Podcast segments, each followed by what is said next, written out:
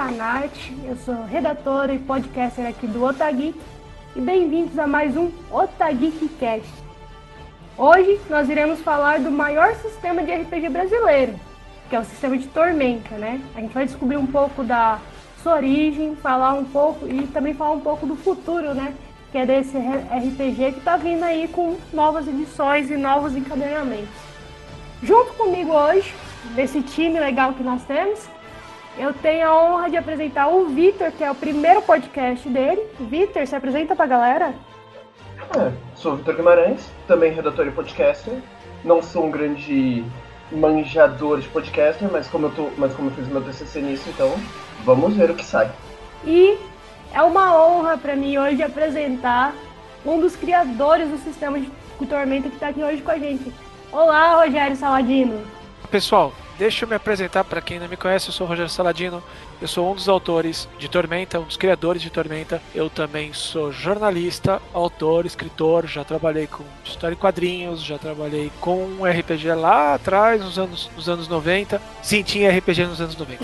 E de lá para cá continuei trabalhando na área de cultura popular, quadrinhos, RPG, escrevendo. E eu tenho a, a honra de ser um dos responsáveis também pelo Tormenta 20 que está saindo agora, que a gente está terminando agora, que inclusive está com pré-venda no Catarse. E a gente vai falar um pouquinho dessa parte em especial do Tormenta 20. Eu vou contar algumas coisinhas. Da, gente vai conversar um pouquinho, falar um pouquinho do sistema, do cenário e do que a gente fez, do que, que é e do que, que vai ser e tudo mais.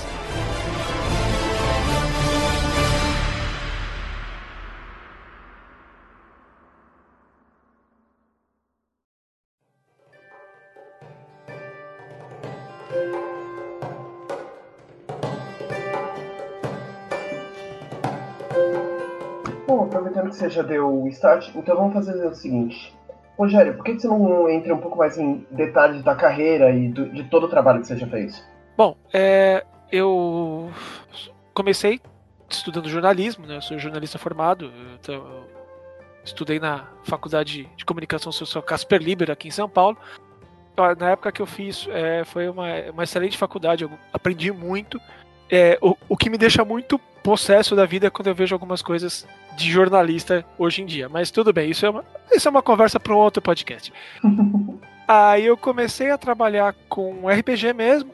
É, meu primeiro trabalho foi ser editor né, da revista Dragon Magazine para, na época, Abril Jovem, que era uma redação da editora Abril que cuidava de, de, de produtos e temas voltados para o público jovem. Não era nem infantil nem adulto, era jovem. E eles estavam fazendo a revista Dragon Magazine, que era a revista oficial do D&D na época, do AD&D na época, que Abril estava lançando também. Então eles, eles, lançaram o Advanced Dungeons and Dragons em formato de fascículos compráveis na, na, na banca, né? Você comprava três fascículos, tinha um livro, três... E eles queriam a revista, a Dragon Magazine, para dar suporte para o jogo. Só que eles não conheciam ninguém na redação que, que conhecesse esse tal de RPG. E por pessoas que conheciam pessoas que conheciam pessoas que conheciam, acabaram me indicando. Eu fui para lá, conversei com o pessoal da redação e fiquei trabalhando lá por um ano e um pouquinho na Dragon Magazine. Foi justamente nessa época que eu conheci o Marcelo Cassar, que ele fazia a Dragão Brasil na época. E ao contrário do que algumas pessoas pensam, de tipo, meu Deus, os dois estão fazendo revista de RPG, eles são inimigos mortais, eles querem que um morra, entra numa, numa, numa arena gladiatorial com ar. Não, não. A gente conversava de assuntos que a gente gostava. Os dois liam a Dragon Magazine americana, uh, os dois jogavam RPG, jogavam vários tipos diferentes de RPG, conversavam com, com pessoas parecidas. Então a gente acabou conversando e fazendo uma certa amizade, porque a Dragão tinha uma liberdade para falar de outros sistemas, enquanto a Dragon Magazine era dedicada para o Dungeons and Dragons. Ao mesmo tempo, eu tinha acesso a publicar e, e, e traduzir um material muito legal da Dragon Magazine, que eram várias, várias os artigos muito legais, várias coisas muito legais. Então eram revistas diferentes e acabou fazendo amizade. Quando eu saí da Abril, o Cassara me chamou para trabalhar com ele na Dragão Brasil, porque ele já conhecia o meu trabalho, sabia o que eu fazia, como eu escrevia, e eu fui trabalhar com ele, né? Saí de uma editora, eu vou trabalhar, revista RPG, né? Tem muitas, né? vamos lá. E lá eu conheci o JM Trevisan, que também já colaborava na Dragão Brasil. E a partir daí a gente ficou um tempão trabalhando na Dragão Brasil. Assim, década de 90 até o começo dos anos 2000 e alguma coisa. Tem mais do que isso, mas eu obviamente eu vou errar todas as datas, tá? Porque eu sou péssimo de datas. Eu sou de humanas, lembre. E foi nesse período, né, que a gente estava trabalhando os três na Dragão Brasil, que foi surgindo a ideia de se criar um cenário próprio. Por que um cenário próprio? A Dragão, ela era uma revista que falava dos sistemas de RPG e dos cenários de RPG da época. A gente falava de D&D, de GURPS, de Vampiro, de, de o que estava sendo jogado, o que o pessoal jogava mais, né? E aos poucos a gente foi fazendo várias matérias, vários artigos e dando, a, dando suporte. É, na parte de fantasia medieval, no caso da AD&D e, e, essas coisas, a gente fazia é, artigos e matérias genéricos para o pessoal poder usar. A aventura era genérica, é, porque como, você, como a gente não tinha os direitos autorais de nenhum cenário, a gente não podia usar o cenário. Gente não podia fazer uma aventura na Terra-média, por exemplo. A gente não podia fazer uma aventura em Forgotten Realms, que, que era um cenário, ou em Dragonlance, que era outro cenário do D&D. A gente fazia aventuras de forma ampla que o jogador podia usar na mesa dele, na campanha dele. Aí, depois de um tempo, a gente foi juntando todo o material e falou, poxa, mas é legal. Mas ao mesmo tempo, seria legal, em vez de a gente falar, vocês enfrentam os seguidores do deus do mal, era legal o deus do mal ter um nome. Ser um deus específico, ter uma história. Em vez deles irem na floresta negra, floresta sombria, floresta fechada, era legal ter um nome, ter um, né, uma história. Aí o Caçaro, o Trevisan e eu, a gente se reuniu, sentou os três falou: não, vamos vamos ver o que, que a gente pode fazer. E a gente juntou todo o material que já havia saído na Dragão Brasil: conto, aventura, é, artigo, e viu o que, que a gente podia usar, o que, que a gente podia manter, o que a gente podia fazer. E a partir dali a gente viu que dava para fazer um cenário, dava para fazer um mundo nosso. Porque aí, toda vez que a gente publicasse alguma coisa, a gente publicava dentro desse mundo, desse cenário.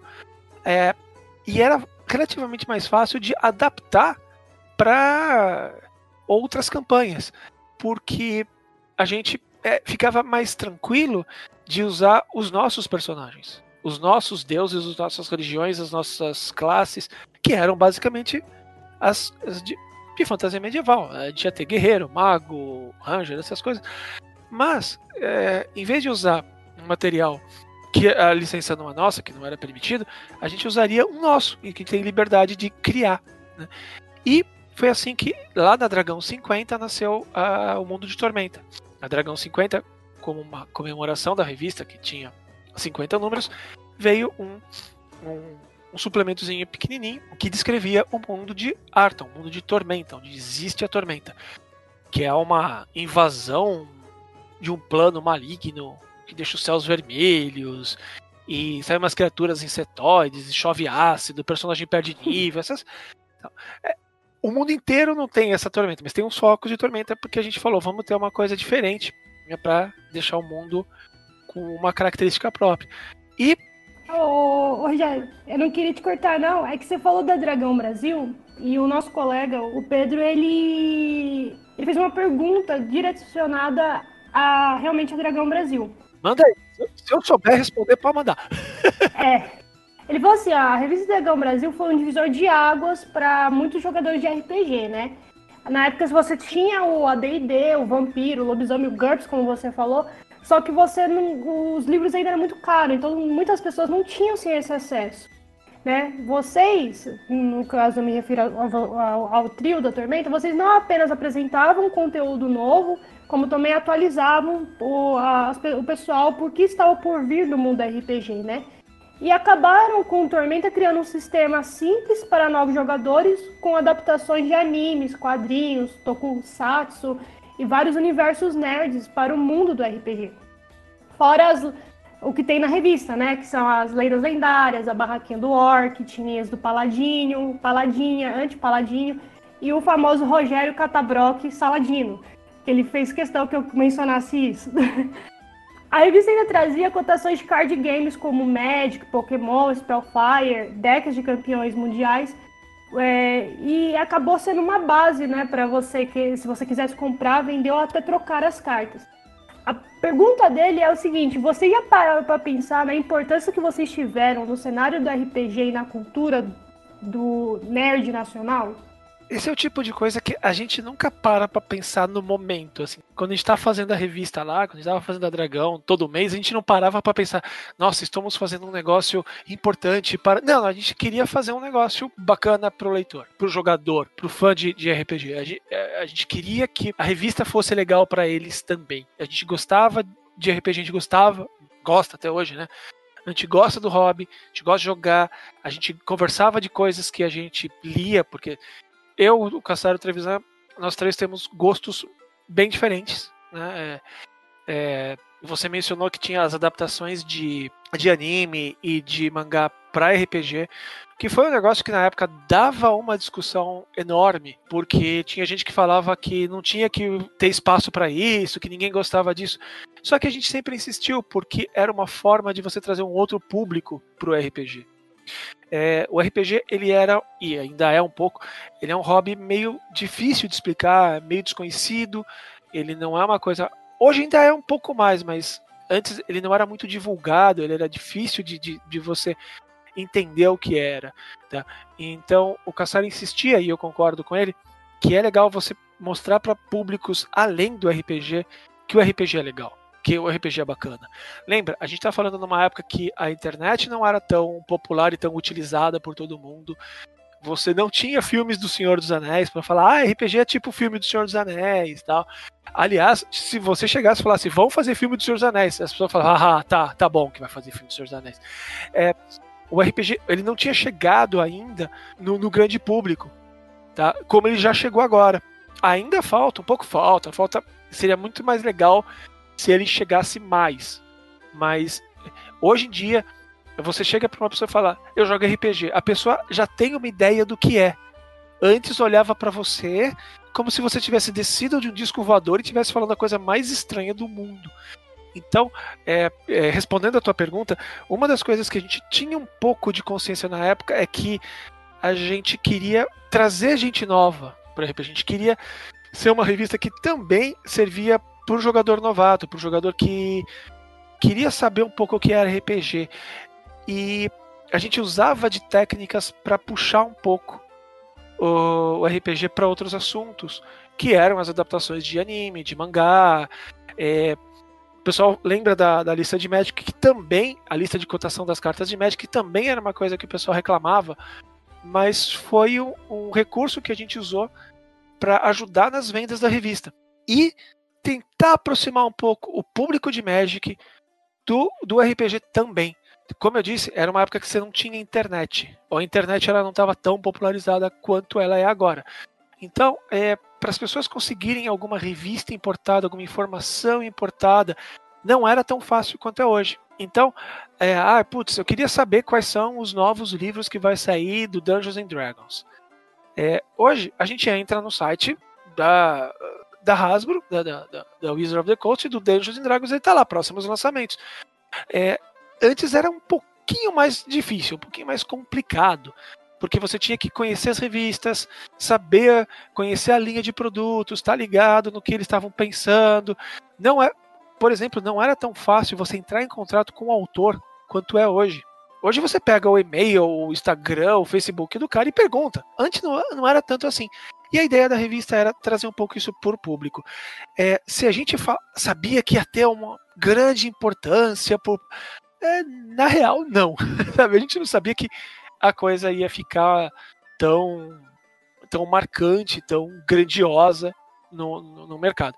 A gente brigava bastante, a gente fazia o que a gente podia para que o mercado de RPG, o hobby de RPG, o RPG em si, é, se fortalecesse que tivesse mais jogadores. A gente queria que tivesse mais jogadores, porque mais jogadores quer dizer mais jogos, quer dizer as empresas vão se interessar em trazer mais livros e aí vai ter mais jogador, vai ter mais gente comprando a revista, a gente vai poder fazer mais, a gente vai poder ter mais recursos para fazer mais as coisas do jeito que a gente gostaria. O Marcelo Cassaro, depois de uma brincadeira que foi uma revista extra, que era o Defensores de Tóquio, que era um RPG super simples, que usava dados normais, porque na época e ainda hoje não é tão fácil você conseguir dado de 20 lados, de 12 lados, de 10 lados.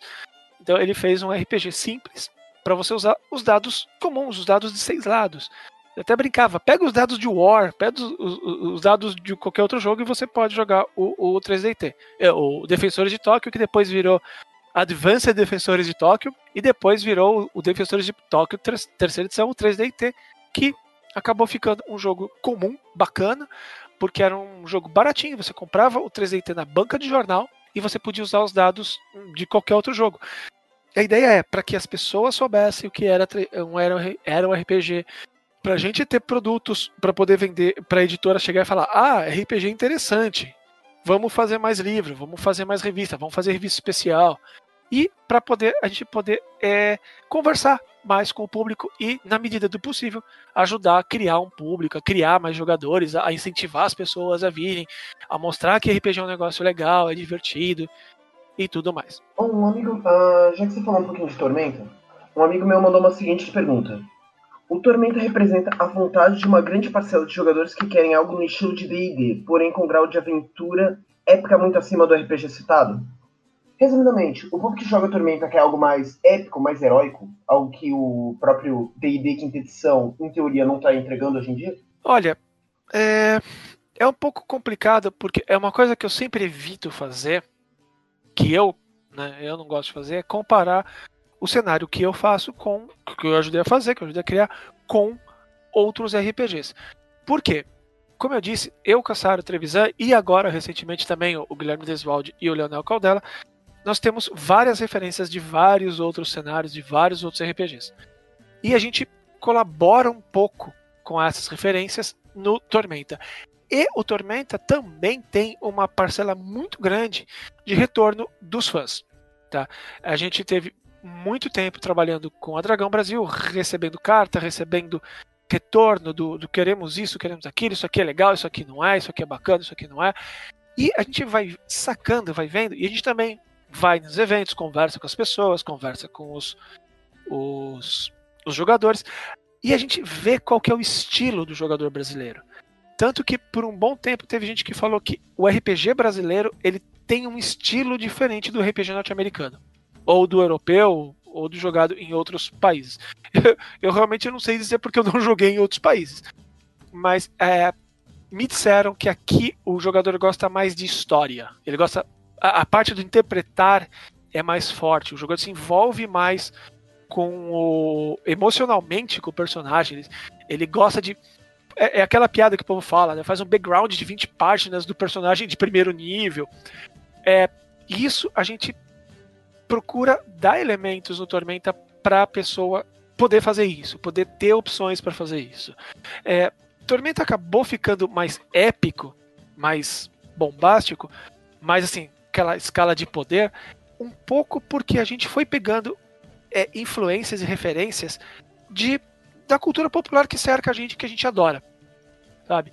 É, o pessoal pode falar o que quiser de anime e mangá, mas tem uma coisa no anime e mangá que é sensacional, que é aquela coisa da explosão de poder, daquele absurdo do, do, do personagem explodir o planeta com, com um golpe e, a, e arrumar com o segundo golpe. É um outro tipo, é um outro elemento de fantasia que você não tinha muito nos RPGs clássicos, nos RPGs é, mais antigos, mais é, antigos eu acho muito estranho dizer porque eu tava lá, então quer dizer que eu sou antigo também. Né? É nos RPGs que a gente começou a ler, sabe? O, Dungeons and Dragons ele tem muita influência de literatura de fantasia clássica. Aquela coisa da jornada, de você começar como um hobbitzinho do, do condado e depois você termina como um cara absurdamente poderoso porque você viu um monte de coisa, aprendeu um monte de coisa. Então, ele tem um, um ritmo e algumas referências diferentes. A gente na tentativa de fazer o Tormenta uma coisa nacional, uma coisa com cara de brasileiro, com cara que o jogador brasileiro vai gostar, a gente começou a colocar outros elementos, outras pirações, a gente começou a, a, a abraçar um pouco dessa coisa do eu quero jogar com um cara que tem uma espada de dois metros de comprimento. Não interessa se essa espada nunca existiu no, no mundo real, sabe? Não interessa. Ah, eu quero jogar com um ser humano que nasceu com quatro braços. Não interessa que isso anatomicamente é inviável, sabe? Mas é, aos poucos a gente foi acertando as coisas de acordo com o que o, o jogador ia gostar e o que ia ficar legal. Ainda que dentro de uma proposta mais ou menos é, estabelecida que a gente já tinha de Tormenta. Um exemplo que a gente tem é. A gente foi levantar quais eram os personagens favoritos, né, os NPCs favoritos de Tormenta, e a gente descobriu que boa parte dos personagens favoritos são os deuses de Tormenta. Poxa, mas geralmente no cenário de RPG, um deus, ele é um personagem distante.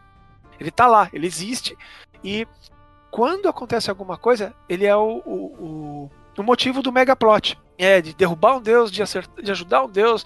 Em Tormenta a gente colocou bastante a participação dos deuses. Porque é, primeiro porque soava divertido, soava legal, aparecia isso em, em, quadrinhos que a gente ah, em mangá e a gente achava que dava para encaixar. O Caçaro sabia fazer isso muito bem, fez isso muito bem em Holy Avenger né? e o povo gostava disso e a gente puxou um pouco isso pro Tormenta. Quanto à comparação com outros jogos, com outros cenários, a proposta deles era diferente. A proposta é diferente, a forma com que ele é jogado, o público deles em geral é diferente. Então existe uma forma, é uma, uma dinâmica diferente disso. A gente gosta muito do Tormenta como ele está agora porque a gente sente que uh, várias pequenas decisões que a gente foi colocando no Tormenta funcionaram, deram certo. Então a gente continuou fazendo isso. Então hoje você percebe que um personagem criado, um personagem iniciante criado no Tormenta 20, que é o, o sistema atual, ele é bem mais poderoso, ele é bem mais ágil em termos de possibilidades do que um personagem sei lá, iniciante de GURPS ou de D&D quinta edição ou até mesmo de Pathfinder ou de outros cenários ou de, outros, de outras campanhas, mas isso é de propósito porque a gente quer que a pessoa que comece a jogar Tormenta, ele já comece a jogar com um personagem que faça coisas legais, que, que atue na aventura, que tenha um papel na aventura. Então a gente já pegou todo esse background que a gente já tinha, de ter contato com o público, de ter experiência de game design, de, de criação, e a gente só aprimorou, tirou as, as arestinhas, deixou as cores bonitinhas, passou uma pintura nova onde precisava e continuou usando no Tormenta atual. Era mais ou menos isso a pergunta? Acho que serviu bem. E aproveitando que você falou de deuses, como é que fala o nome do deus da traição? É? Sas. Hã? Sas. Sas. É, eu, te, eu, tenho uma piada que eu costumo fazer, né? Quando eu escrevo. Eu, geralmente, quem, eu, o, o quando ele escreve alguma coisa muito escalafobética, com o nome muito. Como é que se fala isso? Eu viro e falo do jeito que se escreve. de uma pequena maldade. Mas, é, eu pensei o nome, que esse fui eu que eu criei. É, eu sempre chamei ele de Sas porque a ideia era para ser um nome sibilante, já que tudo tem a ver com, com, com serpente venenosa e tal. Então, Realmente. tudo é, é, era para ser um nome sibilante, assim, né?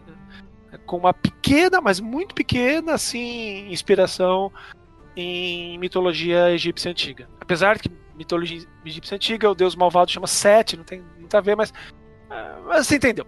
Eu até, eu até ia perguntar sobre os deuses, mas você acabou falando tudo que eu ia perguntar. Obrigado. Melhor realmente, realmente, realmente o Panteão de Tormenta ele é uma coisa mais viva, né? Ela, é, a gente joga uma outra mesa aí o Victor e os deuses são uma coisa muito mais distante. Em, em Tormenta você não tem isso. Você tem uma coisa mais viva, você tem uma coisa mais presente, né? Mas uma, uma já que a gente acabou entrando no universo de Arton, né, falando disso, eu queria. Você falou um pouco do Rolha Avenger, você mencionou o Leonel Caldela, que são pessoas que entraram depois. É, o Rolha Avenger é um quadrinho que, que é dentro do universo de Tormenta. O, você também tem o LED, também, que é um outro quadrinho. Você tem os livros do Leonel Caldela, vocês têm os livros da, da Carielli. Eu queria saber quando é que vocês olharam assim, assim, ah, vamos expandir esse mundo, só o RPG, vamos, vamos, não vamos deixar só no RPG, vamos expandir para quadrinho, para livro, para tudo. Quando é que foi a hora que vocês falaram assim, eu quero expandir esse universo?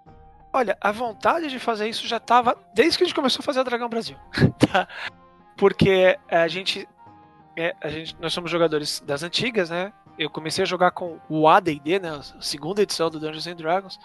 Eu tenho materi muito material do Dungeons and Dragons que eu gosto. Eu, sou, eu coleciono Ravenloft, que é meu cenário favorito. E eu tenho quase tudo de Ravenloft, tá faltando só uma meia dúzia de, de livrinhos.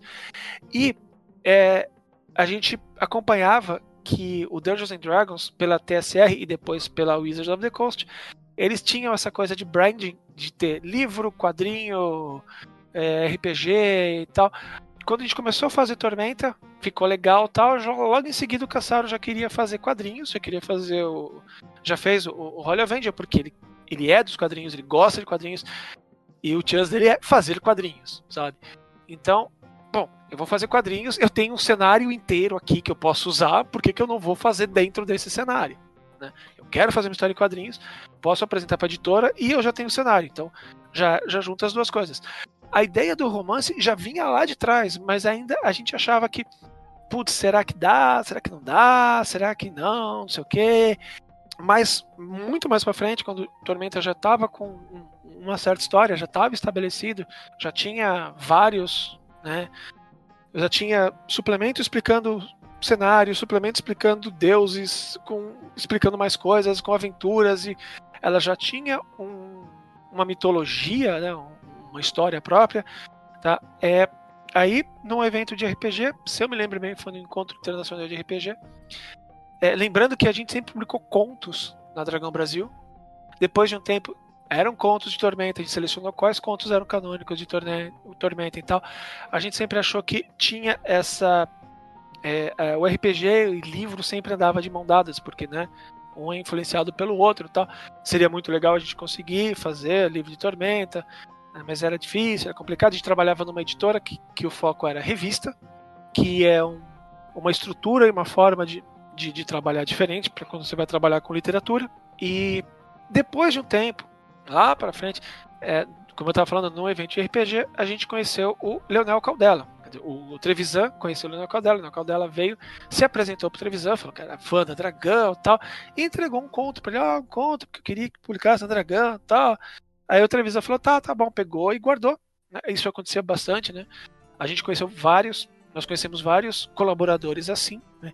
E ele fala, o Trevisan comenta isso, que ele nem tinha lembrado de ter encontrado o Leonel. E aí passou-se acho que dois ou três meses, ele mexendo nas coisas dele, ele achou o conto do Leonel, leu e falou: Caramba, esse cara é muito bom. Cadê o contato dele? Como é que eu faço? Ele ficou desesperado para achar, né? Porque eu não sei se ele tinha perdido o envelope que tinha o, o e-mail e tal. E acabou entrando em contato com o Leonel. E aí a gente começou a conversar.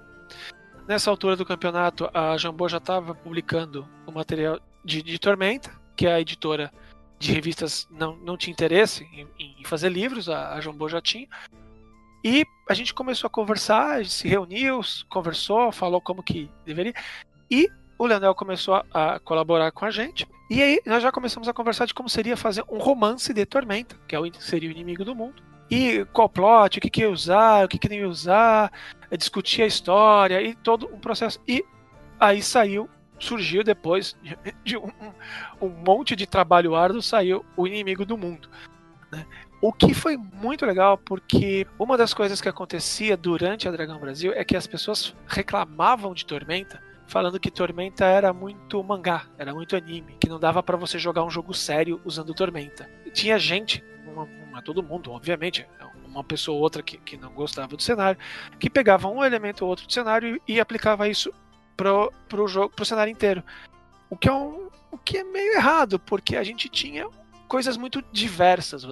Uma das coisas que a gente tinha orgulho de Tormenta era que você podia jogar vários estilos de campanha. Você quer fazer um negócio mais engraçado, você quer fazer um negócio mais caído pro anime mangá, você quer fazer um negócio seguindo Dragon Ball, você quer fazer um negócio mais sério, você quer fazer um negócio tenso, você quer fazer terror, você quer fazer. Tinha todo esse esse escopo de coisas. E com o livro do Leonel, é, a gente conseguiu mostrar que, olha, tá vendo o que a gente falava? Dá pra fazer uma história diferente, dá pra fazer uma história bacana. Olha só o que o Leonel falou aqui do, de, de Tormenta. É, é Tormenta também e tal. E aí a gente começou, a, graças ao retorno dos fãs, né? O pessoal adorou o livro, gostou do livro, reclamava que tal personagem morreu, reclamava que tal personagem não morreu. Aquele retorno que faz você sentir que o teu trabalho está funcionando, está tá, tá chegando no público, é isso incentiva a gente a fazer mais livros, fazer continuar é, é fazendo suplemento, continuar fazendo livro, incentiva fazer quadrinhos, incentiva fazer isso. Então, a gente desde o começo a gente queria fazer. Mas a gente fica assim, será que tem? Será que não tem? Será que dá? Será que não dá? E aos pouquinhos a gente vai fazendo, e quando vai dando certo, a força dos leitores fazem a gente investir novamente em, em, em mais dessas partes multimídias. Algumas dão certo, outras a gente precisa dar uma melhorada e a gente vai melhorando com o retorno dos leitores e dos fãs. Você citou o inimigo do mundo. Eu tava vendo uma coisa na internet. A Netflix estava interessada em fazer uma série sobre isso ou isso é fake news? Olha, eu gostaria muito que fosse verdade. eu acho que tá mais no, no, no boato do que qualquer outra coisa. É, o Inimigo do Mundo agora já é mais uma trilogia, né? Tem mais outros dois livros que seguem ele. É o Crânio né? Corvo e o Terceiro Deus. Isso. E eu ainda tenho e... que procurar para ler os livros, porque eu não consigo achar. E agora a gente já tem outros os livros da Karen Soarelli. E o Leonel uhum acabou de. Acabou, né? Faz um tempo atrás lançou também a Flecha de Fogo, que é o tijolão Flecha sim, de Fogo. Sim. A Karen lançou a Joia da Alma e a, a Deusa no Labirinto. Então a gente, nós já temos seis livros de literatura de Tormenta do cenário nacional de RPG. Assim, é, é, a gente fica imensamente orgulhoso porque é, isso é um marco. Eu coleciono e eu gosto dos romances de, de, de Ravenloft e eu tenho alguns de, de, Dungeons and Dragons, eu gosto, eu acho muito legal. E a gente sempre ouve que é difícil fazer livro no Brasil. Sim, é difícil fazer literatura no Brasil, não é um negócio fácil. Ainda mais literatura baseada num RPG nacional. Quer dizer, a gente vai acumulando dificuldades. Né? Já é difícil fazer livro no Brasil, é difícil fazer de RPG e é difícil fazer nacional. E a gente conseguiu e a gente está conseguindo porque a gente tem o apoio dos fãs e a dedicação deles, o retorno deles. É muito engraçado, é muito divertido. A gente lança um livro, o Flecha de Fogo, ele tem 700 páginas. 700, acho que é uma coisa assim. Estou com ele aqui, eu não vou abrir porque ele é pesado. Eu, eu presenciei isso. A gente lançou o livro em uma CCXP. Tá? A gente chegou lá, o livro começou a ser vendido na quinta-feira da abertura da CCXP. No sábado de manhã, chegou um, um, rapaz, um fã, que ele comprou na quinta-feira, ele leu o livro inteiro, chegou no sábado, porque ele tinha uma lista de perguntas para fazer pro Leonel. Tipo, o cara leu em dois dias. Cara, é assim. É, é, a dedicação dos fãs que faz a gente continuar fazendo. Porque a gente vê isso e fala, cara, você leu tudo isso em dois dias, cara. É impressionante.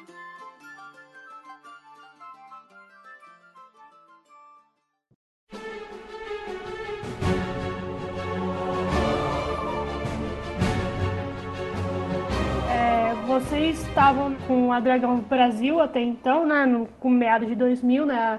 O meu colega pergunta assim, na edição 110 da Dragão Brasil falavam do orgulho desse trabalho que vocês faziam e do romance de Tormento, do Inimigo do Mundo, totalmente dentro do mundo de arte e tudo mais. Na Dragão Brasil 111 veio o primeiro livro da aventura que estava em fase final e logo depois teve um hiato. Esse hiato durou 10 anos. Como é que foi para você no início do hiato do Dragão Brasil e o retorno dela na City 12 com o tema de Stranger Things, né? Já em formato digital, depois de 10 anos, depois de um hiato enorme como esse? Bom, assim, foi meio complicado, né? Porque conta de várias várias questões administrativas, né? mudança de administração da editora, que queria fazer uma coisa de um jeito, e estavam vários problemas, a gente se acabou se afastando, né? E a gente acabou tendo que trabalhar em outros ramos, né, em outras partes. Né. O Cassaro continuou fazendo roteiro, ele escreveu vários roteiros para Maurício de Souza, o estúdio Maurício Souza. Ele fez muito roteiro para a Turma da Mônica Jovem, para o Chico Bento Moço. Eu fui trabalhar na, na editora Mitos, que fazia serviço para Panini como editor de super-heróis. Né? Trabalhei com alguns títulos da Marvel. O Trevisan foi fazendo uns trabalhos aqui e foi trabalhar na Jambô, também. Então, foi, era assim, foram experiências diferentes, tá? E nesse meio tempo, a Jambô foi continuando mantendo Tormenta, continuando manter com, com livros, com suplementos e com iniciativas. Aos poucos, a gente foi participando mais, mais, mais, até que Tormenta acabou, a gente acabou dando uns passos mais assim, vamos tentar fazer isso, para ver, né? E os, os issos que a gente foi tentando fazer deram resultados, resultados grandes. E a gente voltou a trazer de novo, de, assim, dar um passo seguinte de Tormenta. Porque Tormenta, na verdade, não chegou. É, ao contrário do que algumas pessoas dizem, o RPG não chegou a morrer. Tem gente que fala, ah, o RPG morreu. Não, o RPG ele mudou de caras e ferramentas. Tá? Se uma editora não estava publicando a Dragão Brasil, é porque vários motivos influenciaram nisso. Mas não tem a ver com o RPG em si. O pessoal continua jogando RPG. A popularização e a utilização mais corriqueira da internet, ela propiciou outras formas de jogar RPG, porque antigamente você só podia jogar RPG indo jogar na mesa. Você chegava, você reunia seus amigos, pegava os livros, pegava as fichas, anotava, xerocava as fichas, levava um monte de papel, um monte de dado, um monte de borracha, sentava na mesa e ficava lá de 4 a 6 horas jogando. Agora você tem ferramentas na internet que permitem você fazer isso de casa. Sabe? Eu consigo jogar, a gente conseguiu jogar com pessoas que não estavam morando na mesma cidade. Por um lado, isso é muito legal. Mas teve muita gente que falou: ah, mas eu não vejo mais as pessoas jogando. Não, você não vê as pessoas jogando porque elas estão jogando em casa. E o próprio o hobby, o próprio RPG, ele mudou, ele avançou, ele mudou de forma, mudou de, de estilo, de jeito. E a gente estava sempre meio antenado nisso.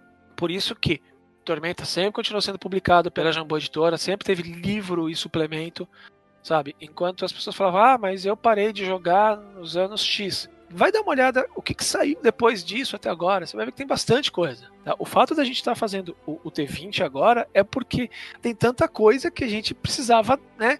Pera aí, né? Quem está chegando agora está começando a ficar assustado. Tem que comprar é, é 18 livros, 20 livros. Não, pera, vamos fazer um livro básico. Mas acabou o livro básico primeiro, vamos fazer outro.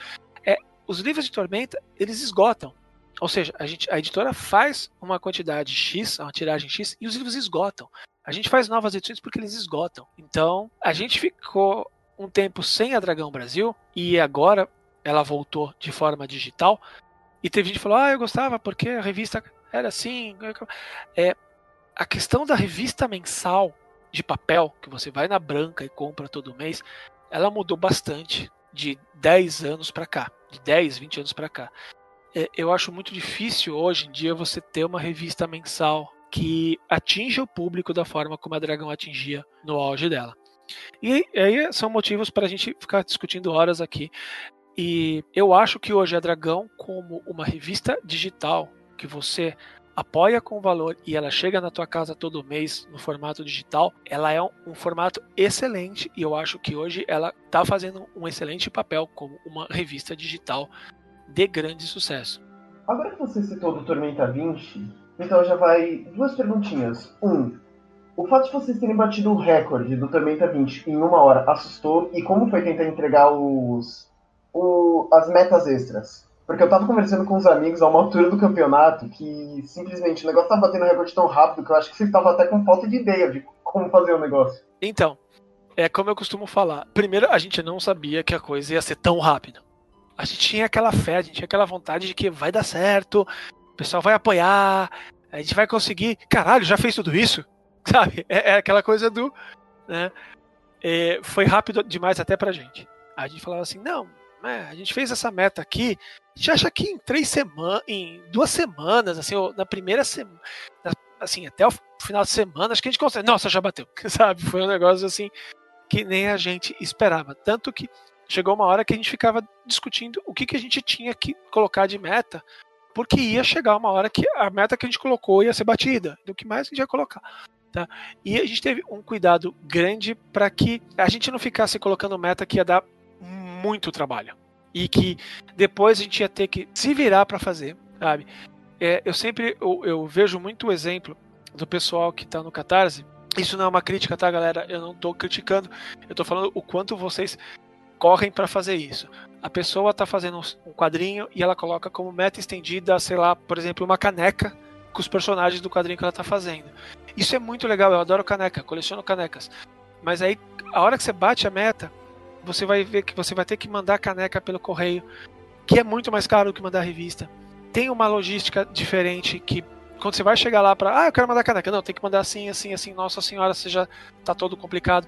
Existe a chance da caneca quebrar no meio do caminho porque os correios podem ter problema. Eu já ouvi muita gente reclamando disso. E aí você tem que repor isso, porque a pessoa já pagou, ela merece, ela tem o direito daquilo. Então, são, são várias coisas de falar, pera, vamos fazer as recompensas que nós podemos fazer. Que, que já está dentro da nossa ossada, que pode dar um pouco de trabalho e tal. O fato da gente ter conseguido uma arrecadação imensa só deu mais trabalho e mais dor de cabeça pra gente. Porque isso quer dizer que para muitas pessoas a gente vai ter que mandar muita recompensa, tá? E aí entram coisas que a gente nunca imaginou que ia acontecer, como por exemplo uma pandemia. Uma pandemia que onde um dos agora o foco é aqui no Brasil, mas um dos focos iniciais era na China, que era justamente o lugar aonde ia ser feitos os dados extras, que era uma das recompensas.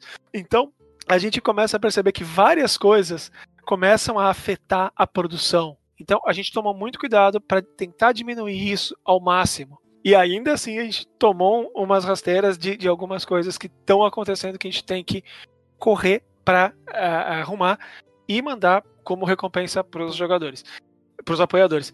E ao mesmo tempo que ter um, um, um financiamento que bateu o recorde de arrecadação é maravilhoso, a gente vê o quanto nós temos fãs, o quanto nós temos apoiadores, o quanto, quanto a gente gosta do nosso trabalho. É um pouco assustador, porque a gente tem que fazer tudo aquilo que a gente prometeu. E não é que a gente não consiga, a gente consegue. Mas assim, puxa, é muita coisa para fazer. Sabe? Ao mesmo tempo, dá aquela, aquele amor no coração, aquela, aquele quentinho de tá, a gente vai continuar fazendo porque tem um monte de gente que quer, sabe? Então, é, é, é assim, essa sensação meio conflitante de putz, que legal, caramba, ter que fazer tudo isso. Eu lembro que eu conheci o Tormenta por conta do, do financiamento do Catarse, porque foi uma coisa que o meu, meu primo me apresentou. E uma das coisas que vocês prometeram é um curta-metragem que depois acho que eu vi numa entrevista sua que vai ser de live action, né? E tenho certeza que por conta da pandemia vai ser uma coisa que vai acabar atrasando mais. Mas como é, qual é que foi a doidura de vocês fazer um curta-metragem assim? Ah, vou, beleza, já não sei mais o que fazer, vou fazer um curta-metragem, é isso? É, é, foi meio que isso, tá? Ah, esse aqui vai, vamos colocar esse aqui. Nunca vai chegar nesse aqui, chegou, e agora? É, na verdade, não é tão irresponsável assim quanto. quanto ah, a gente fez porque, porque sim, não. O JM Trevisan já tinha trabalhado num curta-metragem, ele escreveu um curta-metragem chamado Landau, Landau 666. Landau, Landau 666. E ele conhece o Fernando Sanches, que é. Eu posso estar falando o nome errado, eu vou confirmar aqui que é um diretor de curta, que já fez curta, já conhece o, o meio e tal. E em conversas, ele mencionou que é possível fazer sim, mesmo sendo de fantasia medieval. E hoje em dia a gente tem. É o Fernando Sanches, assim. Não errei o nome dele, desculpa aí, Fernando, mas é Fernando Sanches mesmo. É, ele já trabalha com curta, ele tem vontade de fazer, já tinha conversado com a gente. ele nos mostrou algumas possibilidades. E a gente conversando com outras pessoas e com outros meios, a gente está hoje em dia numa época em que a produção nacional de cinema e televisão ela está bem avançada, bem mais do que a gente pensa. É, você, se você vai procurar em serviços de streaming, você tem filmes nacionais, muitos filmes nacionais, que algumas vezes não chegam ao, ao grande público né, por, por, conta da, de distribuição e tal, mas a gente tem um mercado bom disso. Então a gente tem aquele sonho, putz, se a gente conseguir X valor, a gente consegue fazer um curta-metragem. A ideia do curta-metragem é fazer um curta, tá? Não, não vai ser um filme de uma hora, de duas horas, né? Não, não vai ser uma saga. Vai ser um curta, uma, uma história curta com atores, com efeitos especiais, etc. Em que usa o cenário de Tormenta, conta uma história rápida de Tormenta. Para mostrar, RPG é mais ou menos isso aqui, ó. A gente faz isso aqui. Tá? A ideia é, dificilmente vai chegar nesse valor, chegou. Então agora vamos, vamos ver como a gente vai fazer. Claro que é, como toda a produção de audiovisual foi meio que paralisada por conta da pandemia, porque né, se a gente não pode ficar em lugar com muita gente, você imagina como que é um estúdio de filmagem. Não é que é pouca gente, é muita gente. Então, ainda existe esse projeto, o projeto tá ali, a gente vai fazer, a gente vai ter novidades a respeito disso. Mas por enquanto a gente está segurando um pouco, justamente por causa da pandemia, justamente por causa de tudo que a gente está vivendo. É, basicamente, nosso mundo mudou. Em 4, 5 meses, o mundo agora é completamente diferente do que era. Então agora a gente tem que reavaliar, porque isso não é um negócio que depende da gente. Não é sentar nós cinco, sentar, escrever uma história e fazer. Passar para um desenhista e diagramar. Não. Envolve uma quantidade absurda de pessoas envolvidas. Envolve de pessoas envolvidas, você viu só? Ah, ah, ah. É, mas isso vai acontecer. A gente vai ter novidades a respeito disso em breve. Por enquanto, a gente está focando no que a gente tem que fazer agora. Entregar o livro básico, entregar as recompensas, fazer as outras recompensas que ainda precisam ser polidas e determinar as diretrizes para o que vai vir mais para frente. Certo, eu queria introduzir o nosso novo membro, Gabriel Santiago. Consegui entrar. Opa, tudo bem? Desculpa o atraso eu sou um completo leigo em Tormenta, assim, sabe? E uma dúvida, porque assim, eu sou muito do D&D, foi onde eu comecei, e umas dúvidas que eu, que eu sempre fiquei foi por onde começar o Tormenta, né? Porque eu sempre procuro muita coisa e aí eu nunca sei por onde começar, porque é um cenário muito grande. O Tormenta 20, ele é para quem nunca jogou ou você tem que ter um background assim? E uma outra pergunta é como é que vocês se distanciaram um pouco da licença do D20, né, que é a licença do 3.5. Bom, vamos lá. Assim, é, como eu, eu, já tinha comentado em outras respostas, a gente sempre tem essa preocupação e uma das perguntas que a gente recebe de tempos em tempos é por onde eu começo a jogar Tormenta? Porque ao mesmo tempo que a gente tem um jogo simples, a gente foi fazendo mais cenário, mais suplementos, aventuras, histórias. O, o, o, cenário ele é vivo, ele foi desenvolvendo, foi, foi, foi andando, né? Foi acontecendo coisas. Então, é, a gente, ao mesmo tempo que a gente tem um tremendo de um orgulho de ter um monte de suplemento legal, é e agora? O que, é que a gente faz com tudo isso e com o pessoal novo que está chegando? E a ideia de fazer o Tormenta 20, que era uma comemoração de 20 anos de Tormenta, é uma comemoração de 20 anos de Tormenta, e era conseguir atingir um equilíbrio legal e bacana de é um livro para quem nunca jogou Tormenta, tá? Tá chegando agora, é um livro que tem todo o material que ele precisa para jogar o cenário. E também é um livro básico e essencial para quem já joga, reunindo tudo que ele precisa jogar ali. É, o, T, o T20, a gente teve uma preocupação muito grande em, em fazer esse equilíbrio. Então, para quem não conhece Tormenta, para quem é, ah, eu vou começar a jogar Tormenta agora, a minha recomendação é pega o T20, porque no T20 ele tem as regras básicas para você criar personagem, fazer aventura, mestrar aventura, o que, que é RPG, o que, que é mestrar, qual é o papel do mestre, criar aventuras, criar monstros, criar desafios e também tem um histórico, né, uma descrição do que, que é a tormenta, do que é o cenário, do que são os deuses, que são porque, como que é um elfo em tormenta, como que é um, um minotauro em tormenta, o que, que tem a ver, o que, que aconteceu, como que é o lugar, quem que aconteceu, quem são os deuses, quem morreu, quem viveu, quem são os heróis. A gente fez tudo isso no livro básico, no, no T20, no, no Tormenta 20. A ideia é que aquele livro, esse livro que vai sair, seja o básico para você poder fazer sua campanha, sua aventura, seu jogo, seus o que você se divertir com os seus amigos. Claro, a gente vai lançar mais livros depois para detalhar partes. A gente pretende lançar um bestiário para colocar mais monstros e a gente pretende fazer o Atlas de Tormenta, o Atlas de Arton, que é para descrever melhor as regiões do cenário. É assim, o essencial é o Tormenta 20. Os outros vão ser livros que vão detalhar mais. Tá? Você perguntou do, do sistema D20 e tal. Para quem não sabe, é, quando teve a terceira edição do Dungeons and Dragons, o sistema que eles usavam, o sistema de, de, de criação de personagem, de jogo, etc., que era o sistema D20, porque usava o dado de 20 lados, basicamente, usava outros, mas o importante era o básico de 20 lados, que era, era o que destacava é. mais. Ele foi liberado para que qualquer pessoa pudesse usar o sistema. É, como assim? Antigamente, se eu quisesse fazer as histórias de um cenário, eu tinha que criar o meu sistema de regras. Porque eu não poderia usar o sistema do ADD, ou eu não poderia usar o sistema do GURPS, ou eu não poderia usar o sistema de Vampire, porque eram marcas registradas a menos que eu entrasse em contato com a empresa e fizesse uma negociação e trabalhasse para eles ou pagasse, eu não poderia usar esse sistema. Isso é uma coisa que incentivou muito o RPG indie. A pessoa fazer o próprio sistema uhum. com dados, com cartas, sem dados, com um sistema próprio. A gente, no começo, lá atrás, quando a gente fez Tormenta, a gente fez Tormenta com adaptações para 3DT, GURPS e AD&D. Né? É, de uma forma assim, gratuita, a gente não ganhou dinheiro com isso. Quando a gente começou a vender o material, a gente falou, não, a gente não vai poder usar essas marcas, a gente só vai poder usar o 3DT porque é nosso e tal. E depois de um tempo apareceu o, o, o sistema D20 que a gente podia usar. Eu falou, beleza, se, é, se nós podemos usar, vamos usar, porque é um sistema que a, a gente acredita que tem uma aceitação, o pessoal conhece, a gente gosta de jogar, eu jogo, sistema D20 e tal. Então, nós usamos.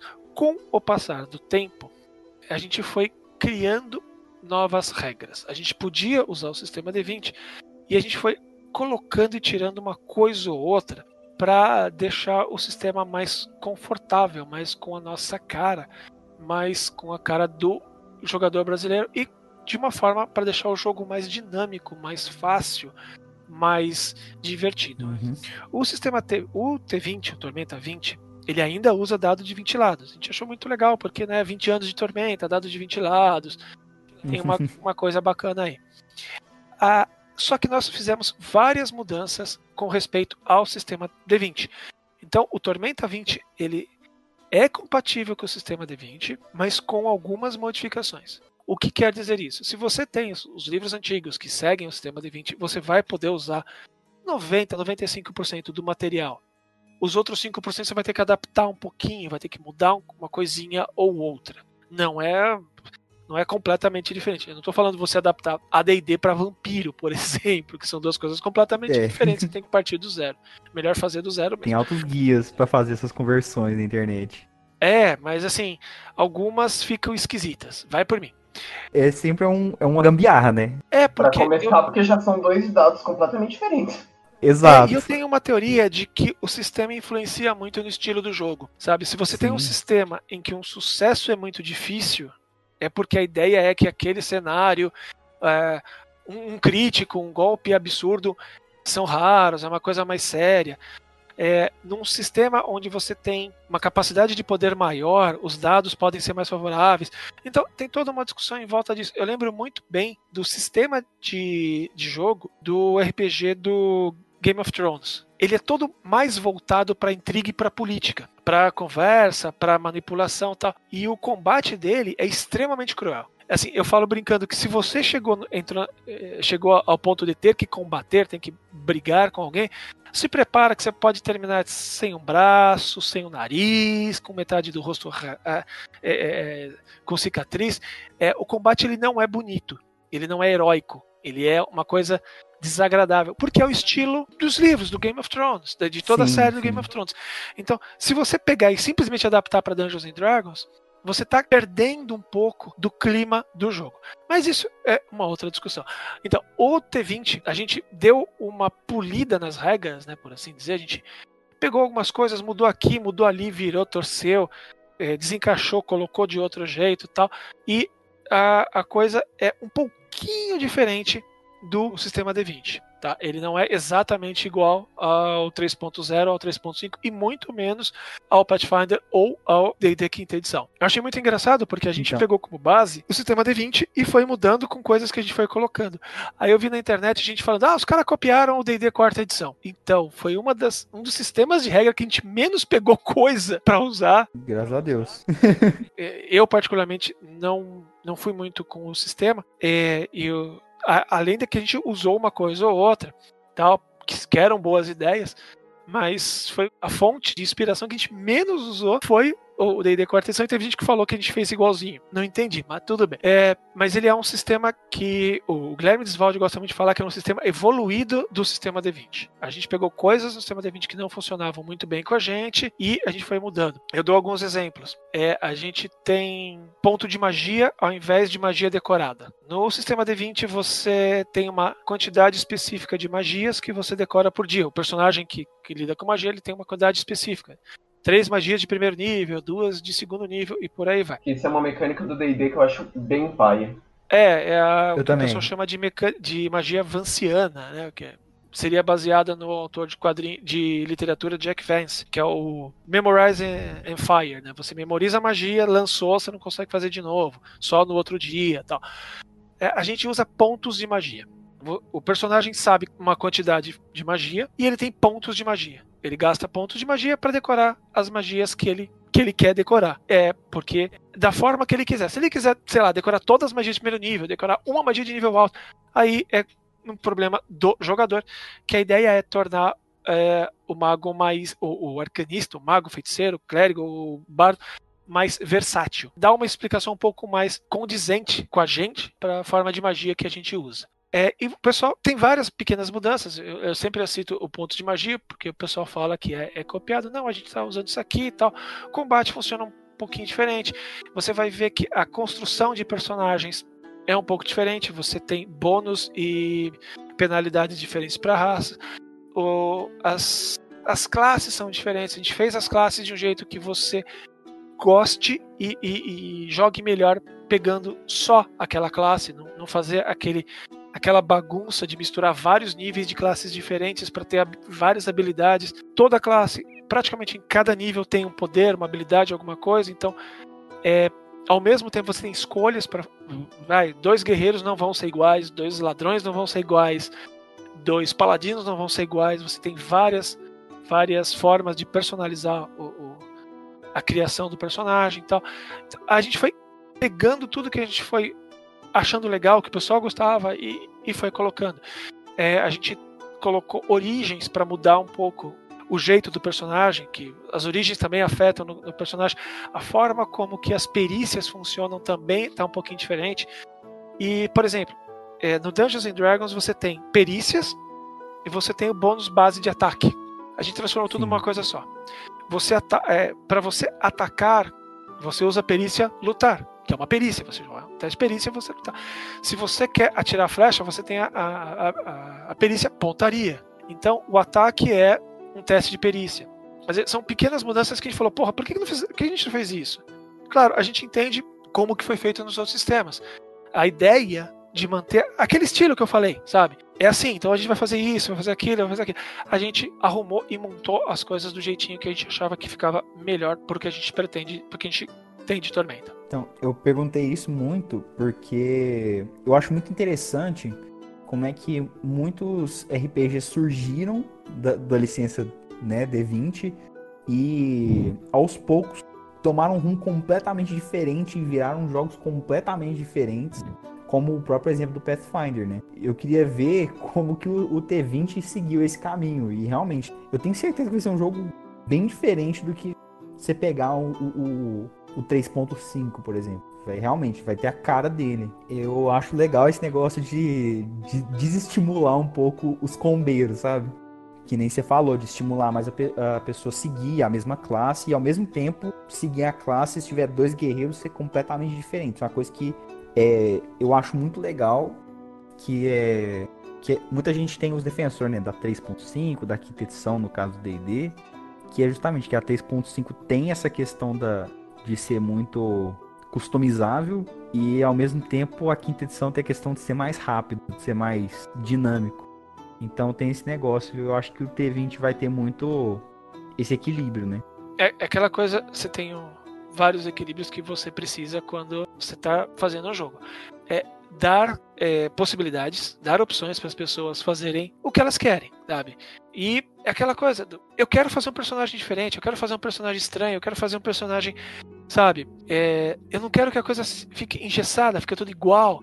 E ao mesmo tempo, de forma que todo mundo se divirta. Então, eu sou jogador antigo, né? Eu jogo há um bom tempo, como eu comentei, eu, joguei desde, eu jogo desde a segunda edição, desde o AD&D. Eu falo até brincando, né, quando as pessoas falam assim, ah, mas tal coisa, tal coisa é desequilibrada. Cara, eu vim da época em que você jogava com um grupo onde os personagens tinham níveis diferentes, sabe? É, você chegava num grupo em que tinha um ladino de. Vou, vou dar números chutados. Por favor, não, não venham ninguém me corrigir e falar, olha, matematicamente não. Sabe, você tinha o ladino de oitavo nível, o paladino de quinto, guerreiro de sexto, clérigo de sétimo, sabe? E assim, não fazia. É, a, a ideia era que era para ser por equilíbrio, às vezes não era. Deu, foi um negócio meio confuso. Então, a gente fez o que a gente conseguiu para deixar todo mundo ao mesmo tempo se divertindo e ao mesmo tempo equilibrado para fazer o jogo ficar divertido e legal. E... Você entendeu? Né? É, eu sou um, um, relativo defensor do sistema D20, que eu joguei bastante o D&D 3.5 e o Pathfinder, a primeira edição. Eu acho que são bons sistemas. Tá? É, você falou de combeiro, para evitar combeiro. Ó, é assim, eu tenho uma má notícia para você. Combeiro vai existir sempre. Óbvio. Combeiro vai existir sempre e com qualquer sistema. Eu já joguei vários sistemas de RPG e um dos sistemas que eu, acho, que eu, que eu gosto muito, é um cenário, é um jogo que eu gosto muito, é o chamado de Cthulhu, o Call of Cthulhu. Onde as pessoas basicamente jogam de pessoas normais. As pessoas são pessoas normais que enfrentam uma coisa super sobrenatural que enlouquece e tal. Né? É, é, os jogadores são investigadores, eles não são heróis. E eu já vi combeiro em Call of Cthulhu, em chamado de Cthulhu. Eu olhei aquilo. Como que o cara conseguiu combar? Exato. Como é que o cara Cara, comba? é impressionante, sabe? Eu fui ver, o cara chegou com um personagem que tinha lá a perícia atirar 120%. É, para quem não sabe, Call of Cthulhu, o chamado de Cthulhu, usa porcentagens. E o, o grande problema é que você começa com 20%, 30% numa perícia. E, e o tempo inteiro você tem que usar essas perícias. Né? E você faz um teste da perícia para tentar descobrir uma coisa. Se a coisa é muito difícil, você usa metade do seu valor. Ou seja, se você tem 30%, você rola com 15%, tem que tirar abaixo disso, sabe? E se você faz um negócio muito difícil, tipo extremo, você usa um terço do seu valor. Ou seja, se 30% você, tem, você rola com 10%, tem que tirar abaixo disso. Né? E tudo é muito difícil em, em, em chamado de Cthulhu. Porque as criaturas basicamente são monstros e vocês são pessoas normais. Aí eu chego lá, vejo o cara, ele, ele me combou lá, origem e não sei o que, a profissão, não sei o que. Chegou com um personagem que tinha 120% de tiro, 100% de não sei o que, 80% de não sei o que. Eu olhei e falei, cara, você combou Call of Cthulhu, você combou o chamado de Cthulhu, como assim? Aí você foi ver, tava tudo certinho. Então, assim, a partir do momento que você faz um sistema de regras para alguma coisa, vai ter alguma hora alguém que vai conseguir dar um jeito de achar um, um combo, um, um, vazio de regra e fazer uma coisa e falar, hein? Como é que é? É uma otimização da ficha.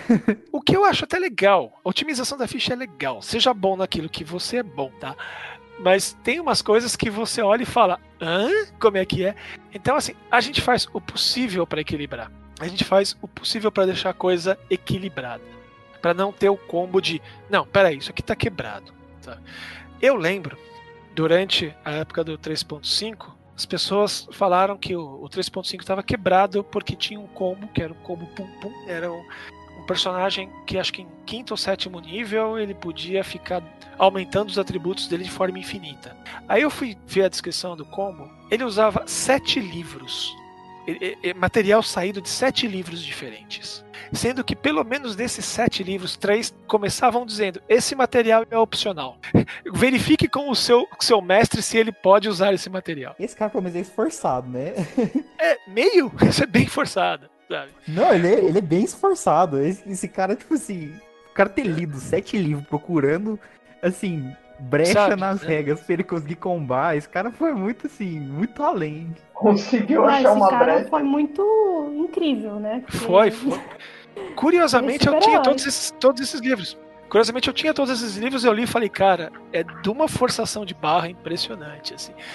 E eu lembro quando saiu o D&D quarta edição. O D&D quarta edição saiu em um dia, três dias depois, já tinha um combo que era o ladrão Orcus Slayer.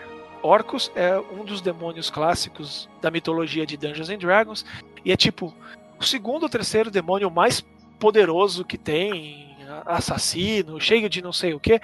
Três ou quatro dias depois que, que, que, a quarta edição foi lançada, o cara fez um combo que um ladrão de quinto, sétimo nível matava orcos. Então, é assim, eu cheguei à conclusão que. Cara. Cara, você faz combo no que você quiser.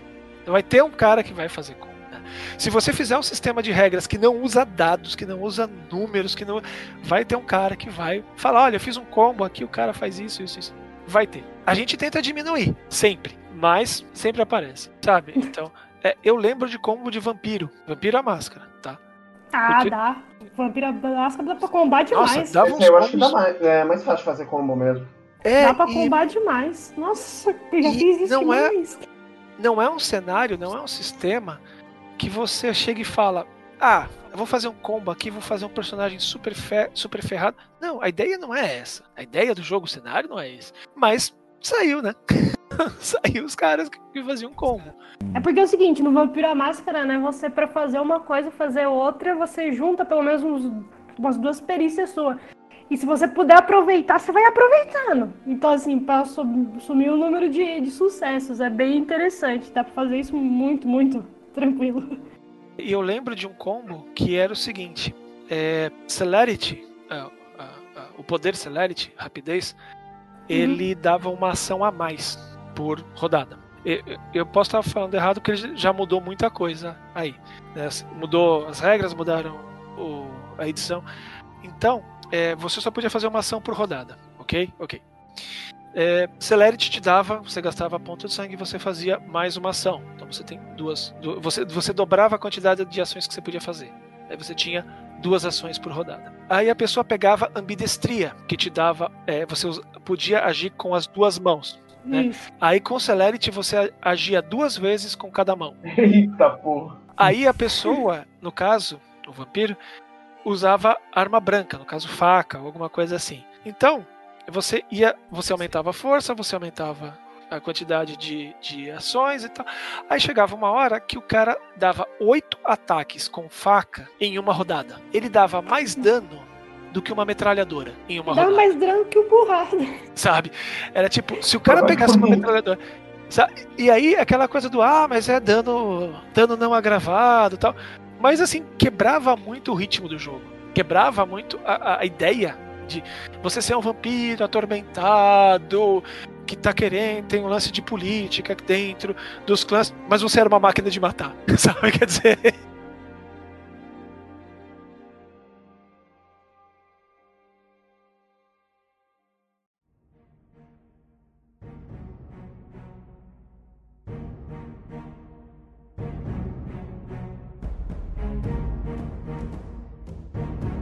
De onde veio a ideia do Império de Jade? A própria história diz que foi uma área de tormenta que foi limpa em Tamurra e blá blá blá blá blá blá, mas de onde veio a ideia? Então, quando a gente fez Tormenta, é, já tinha hum, várias coisas que a gente queria colocar em Tormenta e que a gente queria permitir que tivesse em Tormenta. né? Uma delas é precisava ter samurai, ninja, esses elementos de cultura oriental, porque o pessoal gostava, porque a gente gostava, a gente achava que seria legal. Para isso, a gente tinha que criar uma parte do cenário inspirado em cultura oriental. Nós criamos Tamurá. Onde que era? Longe. Você tem o reinado aqui, que é onde passa a história. Onde que é Tamurá? Ela longe. Melhor definição. Onde ela longe. É, ao mesmo tempo, é, isso a gente deixou para descrever mais para frente e dava a oportunidade de ter elementos de cultura oriental dentro de um cenário de fantasia medieval. Aí a ideia era que o que aconteceu com Tamurá? Por que, que a gente não vai para Tamurá? Por que, que a gente não... Aí a gente falou que teve lá uma área de tormenta, porque a gente sempre fala que área de tor... existe um monte de área de tormenta.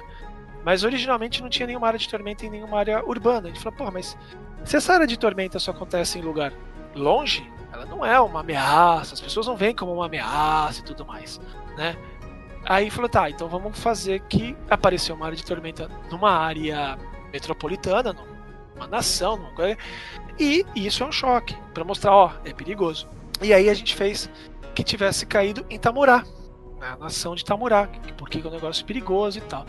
E que uma parte de Tamurá foi parar no reinado, por isso que a gente tem os elementos de lá, isso era uma, uma, uma explicação razoável. Com o passar do tempo, é, a gente fez uma piada interna, que era fazer o Império de Jade, que era um, um suplemento que descreveria Tamurá. Aí tinha aquela coisa, vamos descrever antes da, da tormenta, ou agora, ou como é que vai fazer.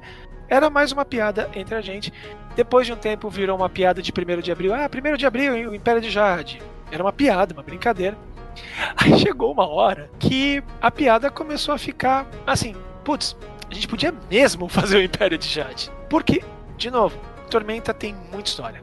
Aí tem muitos personagens, tem muitos elementos que são tirados da cultura oriental, que é uma cultura que Marcelo Cassaro adora, muita, muito da cultura japonesa, chinesa, oriental em geral. Então ele com aquela coisa do e aí, vamos fazer o quê?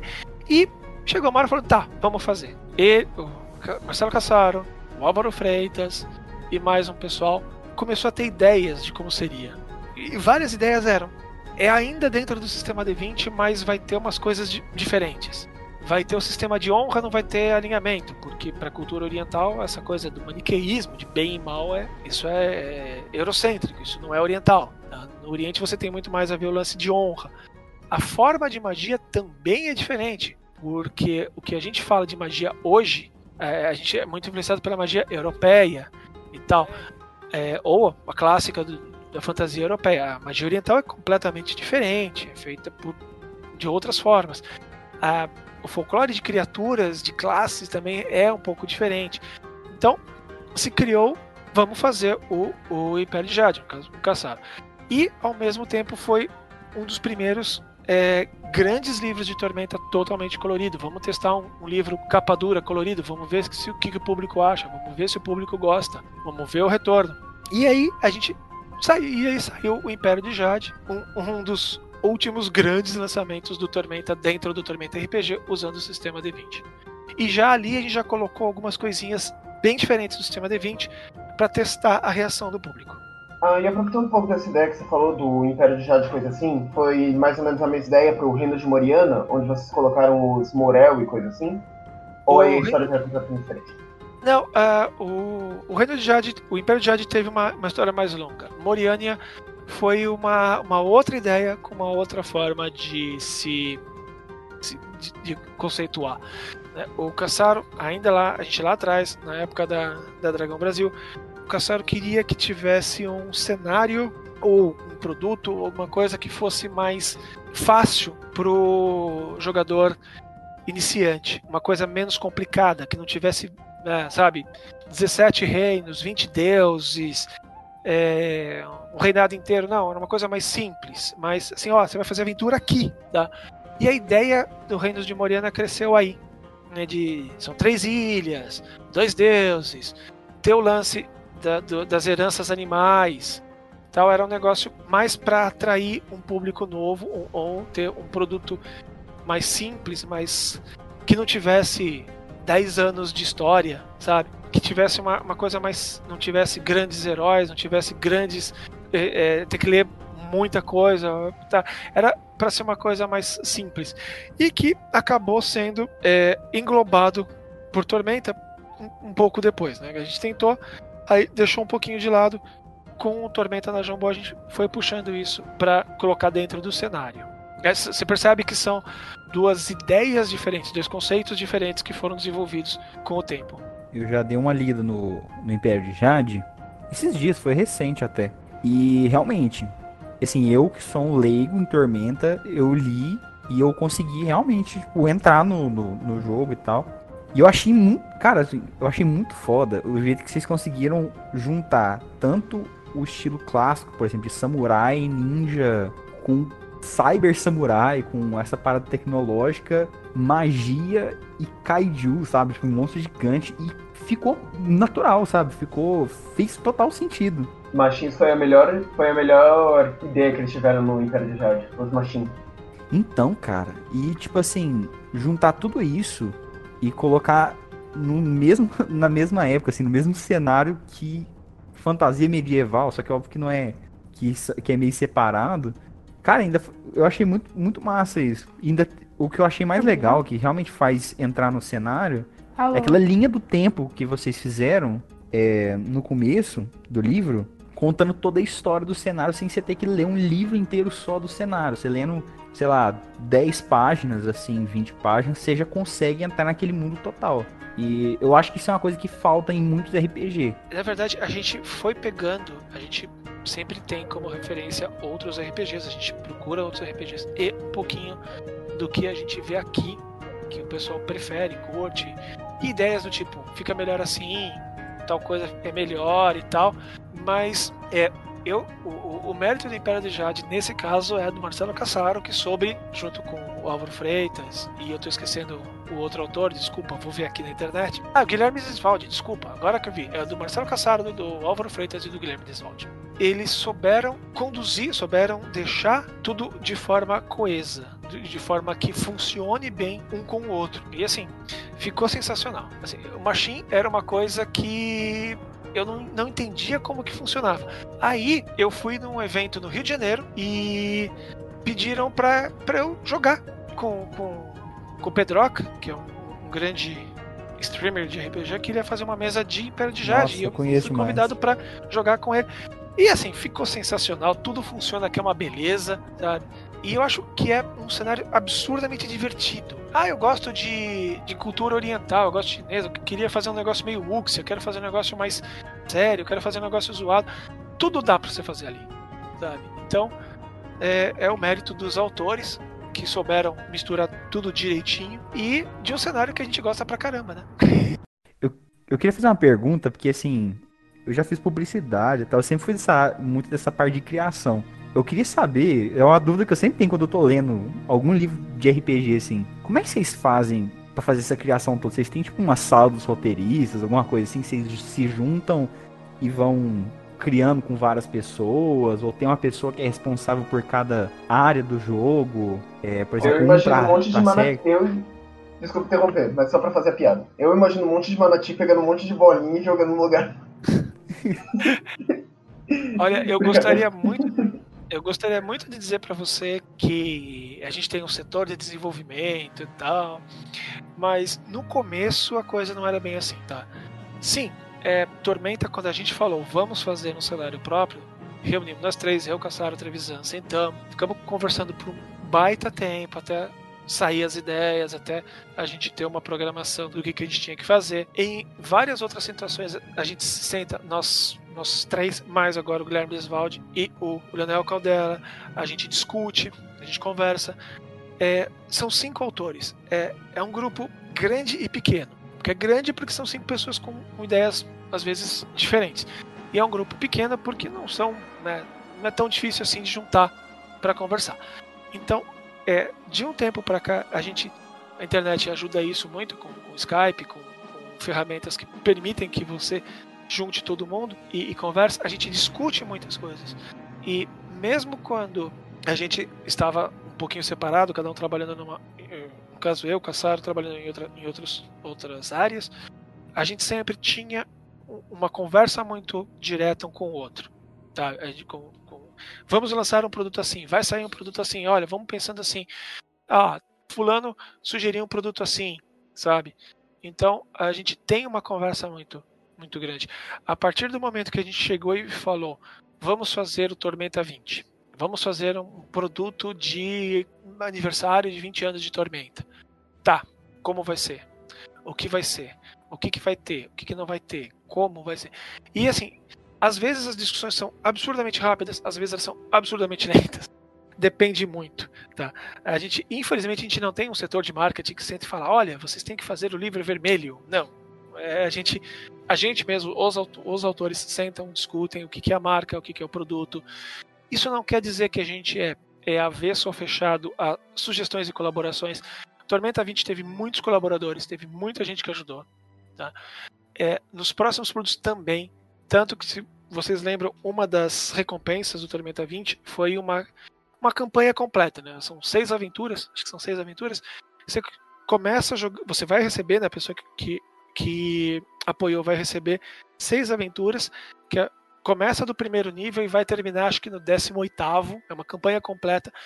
São escritas por seis autores diferentes, que não, são, não, não é nenhum dos cinco criadores. São pessoas que a gente conhece, que sabe que escreve bem, a gente conversou. Tudo isso foi conversado. Foi tipo, ó, a aventura vai ser assim, assim, assim, o tema principal vai ser esse, esse aqui vai ser esse, esse aqui não vai ser, vai ser essa primeira. Tudo isso foi conversado. Né? Quando as pessoas chegam e falam, ah, tal coisa está demorando para sair. Porque às vezes não é, putz, eu vou fazer, sentei aqui e escrevi 10 páginas por dia. Não, tem muita coisa que precisa ser determinada. Às vezes, a capa, a imagem da capa, leva uma discussão que você, sabe, que quando você chega, vê o rascunho, putz, não ficou bom, vai ficar melhor assim, fulano, puta, vamos tirar fulano, fica melhor que sabe? Todas essas discussões são, são feitas entre nós sim. Então, é, a gente tem um, uma conversa muito direta e clara entre os cinco do que, que a gente vai fazer, de como vai fazer, é, do que, que vai. Quando a gente não sabe se determinado assunto, a gente vai perguntar para alguém, a gente vai levantar informação para chegar no, num produto final que a gente acha que é o mais legal para o público.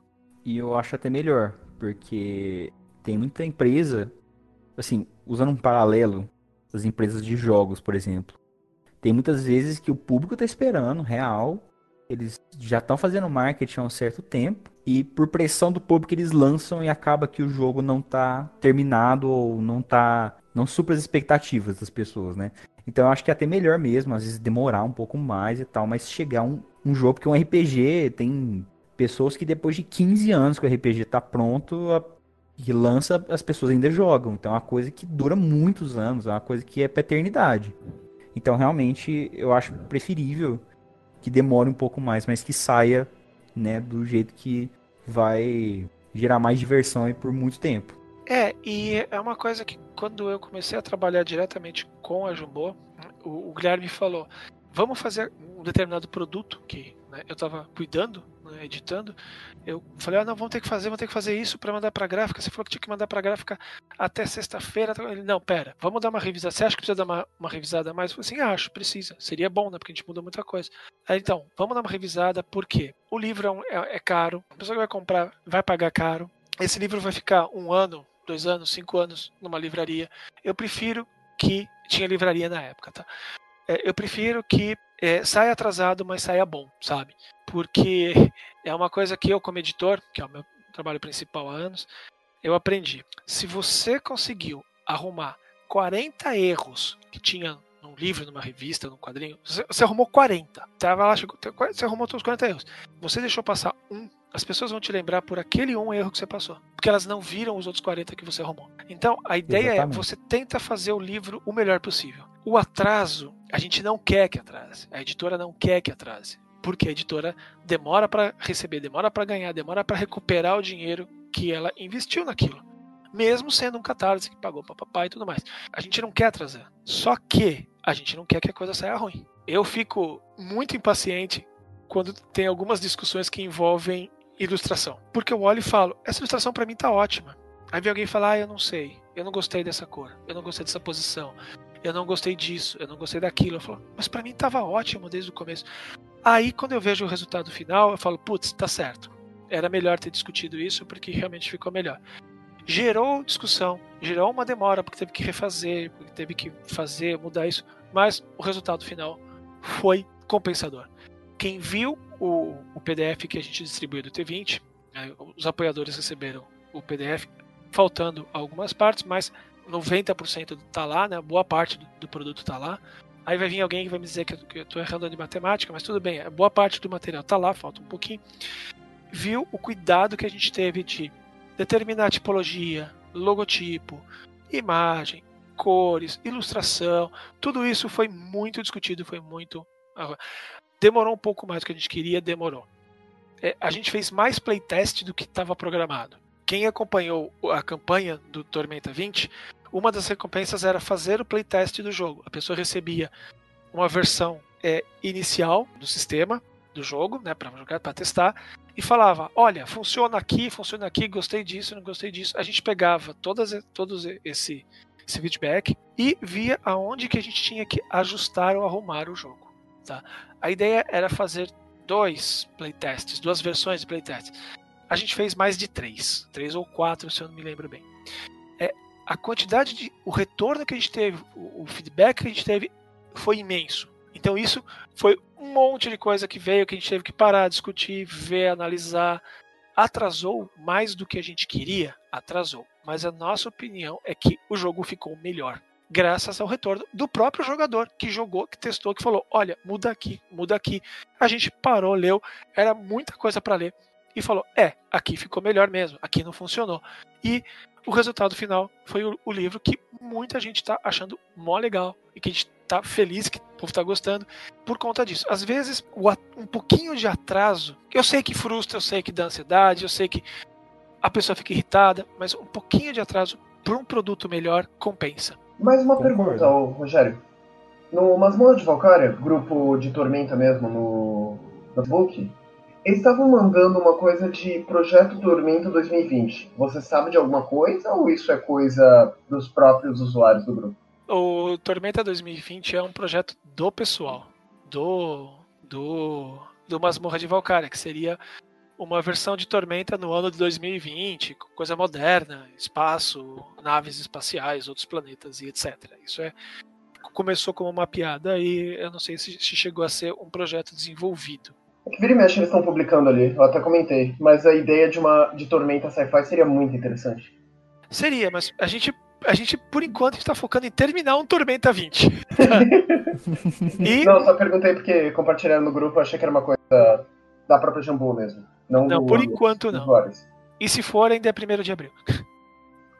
Bom, em minha opinião, o papo foi bom. E eu até me lembrei também de uma coisa, de um projeto de personagem que eu tinha criado pra Tormenta, mas eu não tive tempo, então não vou entrar muito em detalhes. Nem, tá acabando, eu devia ter falado isso antes, não deu tempo, então deixa quieto. Bom, mas como eu disse, o papo foi bom. Obrigado por ter participado, Rogério. Eu que agradeço. Agradeço o convite, agradeço o espaço, a gente falar um pouquinho do trabalho da gente, que né, a gente adora, e espero que tenha respondido algumas dúvidas e esclarecido algumas coisas, e, e para quem não conhece, sido interessante o suficiente para a pessoa ir lá e falar: ah, deixa eu ver o que é esse tal de Tormenta 20. Eu tenho certeza que vai ser maravilhoso. Tô esperando chegar o. Assim que chegar, eu já vou me trancar no quarto e ler. E. Live É Tageek de acho que vai Tormenta 20. Live, live de, de Tormenta 20 no Tageek. Se sair. Não, sair não. Quando a gente Vai vai ter onde, né? live, vai ter review, vai ter tudo. Vai ter mesa. Ah, eu Vai ter mesa. Só posso só posso fazer uma uma Pode? Claro. uma coisinha que se eu não fizer, depois o- os outros autores vêm me matar.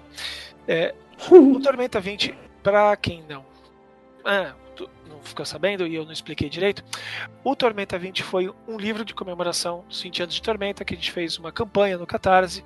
Quem apoiou vai receber o livro, vai receber recompensas e tal. E quem ainda não apoiou falou: Puxa, mas eu não, não fiquei sabendo, não, não apoiei, eu queria saber esse livro.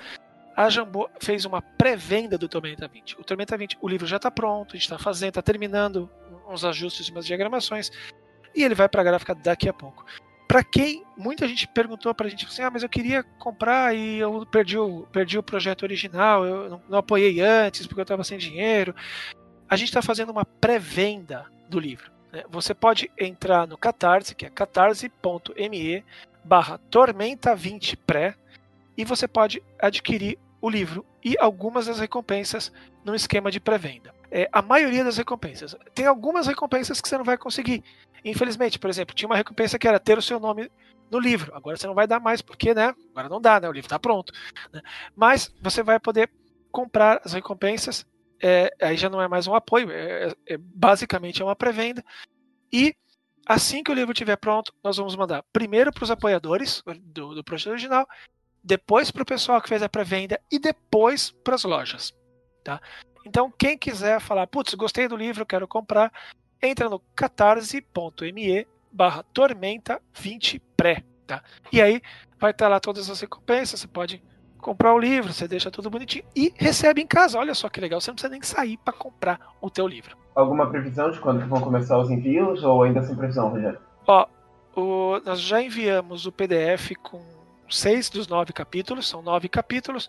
O capi- os capítulos principais já estão diagramados, estão prontos, nós já mandamos o PDF para os apoiadores. É, ficaram faltando três capítulos que estão sendo diagramados e revisados. É o capítulo de ameaças, é, recompensas e descrição do mundo. Até o final desse mês aqui, que nós estamos, de junho, aliás, acho que até meados desse mês de junho, o livro vai ficar pronto nós ter- terminamos ele. Os apoiadores vão receber o PDF, nós vamos mandar para a gráfica, a gráfica vai imprimir e mandar para a gente, e aí a gente começa a mandar para os apoiadores e para quem comprou na pré-venda. Tá? O pessoal da pré-venda, assim que acabar a pré-venda, eles recebem também o PDF atualizado do Tormenta 20, tá? Se já tiver todos os capítulos diagramados, vamos entregar todos os capítulos diagramados. Se não tiver, a gente entrega o que tiver diagramado e em seguida é atualizado com o material que for ficando pronto, tá? Ou seja, até o meio, mais ou menos meio até o final desse mês, pelo menos o PDF está pronto, tá? Ou o arquivo digital, com ele você pode jogar e tudo mais. Várias outras recompensas virtuais já estão sendo distribuídas, mapas, tokens, etc. E as físicas, a gente está esperando chegar os produtos físicos, tá? Porque agora com o lance do Covid, as coisas de entrega ficaram um pouquinho mais complicadas, né? Como eu falei, tem um jogo específico de dados que a gente mandou fazer que agora está um pouquinho mais complicado para chegar, mas vai chegar e nós vamos mandar para os apoiadores. Então tá vocês ouviram, né? Não percam, vai lá no Catarse, vai lá comprar o livro, porque esse livro vai ser muito bom. A gente, gente quer, eu, ó, vou, eu vou dar um jeito de fazer esse livro físico. De ter galera, para quem não para quem não sabe, é, esses prêmios não é qualquer prêmiozinho, é tipo, tem dado personalizado, tem bolsa de couro, tem escudo do mestre. Tem insígnia, tem umas insígnias lá. Tem insígnia. Na pré-venda, inclusive, alguns dos produtos que a gente falou aqui, você pode comprar somado ao D20. Por exemplo, ah, eu quero ter o livro D20. Beleza, você tem o livro D20. Aí você vai baixando lá, você vai vendo na coluna da direita, você vai que tem algumas recompensas que é, é os quatro livros, de, os quatro volumes de Holy Avenger, os volumes de LED, os, os romances, né, os romances que a gente mencionou aqui, O Inimigo do Mundo, O Crânio Corvo, os outros. É, tem também o Império de Jade. Você pode comprar o, o, o Tormenta 20 e o Império de Jade. Tudo tá lá explicadinho, bonitinho. Enfim, então, galera, tá, é... oportunidade única, não perde. É. Vai lá pro Catarse agora e compra. é, compra, por favor. e assim, é, muito obrigado, Vitor, Gabriel, por estarem aqui junto conosco, né? Fazer essa participação. E Rogério, muito obrigado mais uma vez por ter aceitado o nosso convite, né, para falar de Tormenta, esse sistema incrível, que eu sei que muita gente começou RPG jogando Tormenta. Então, assim, é uma honra e foi receber você aqui, né, no nosso, nosso pequeno podcast. e então é isso. É, muito obrigado e muito obrigado você, telespectador, que ficou até agora ouvindo a gente. Ouvindo a gente, sim, muito. Porque o papo estava muito bom. Muito obrigado e até mais um Otagui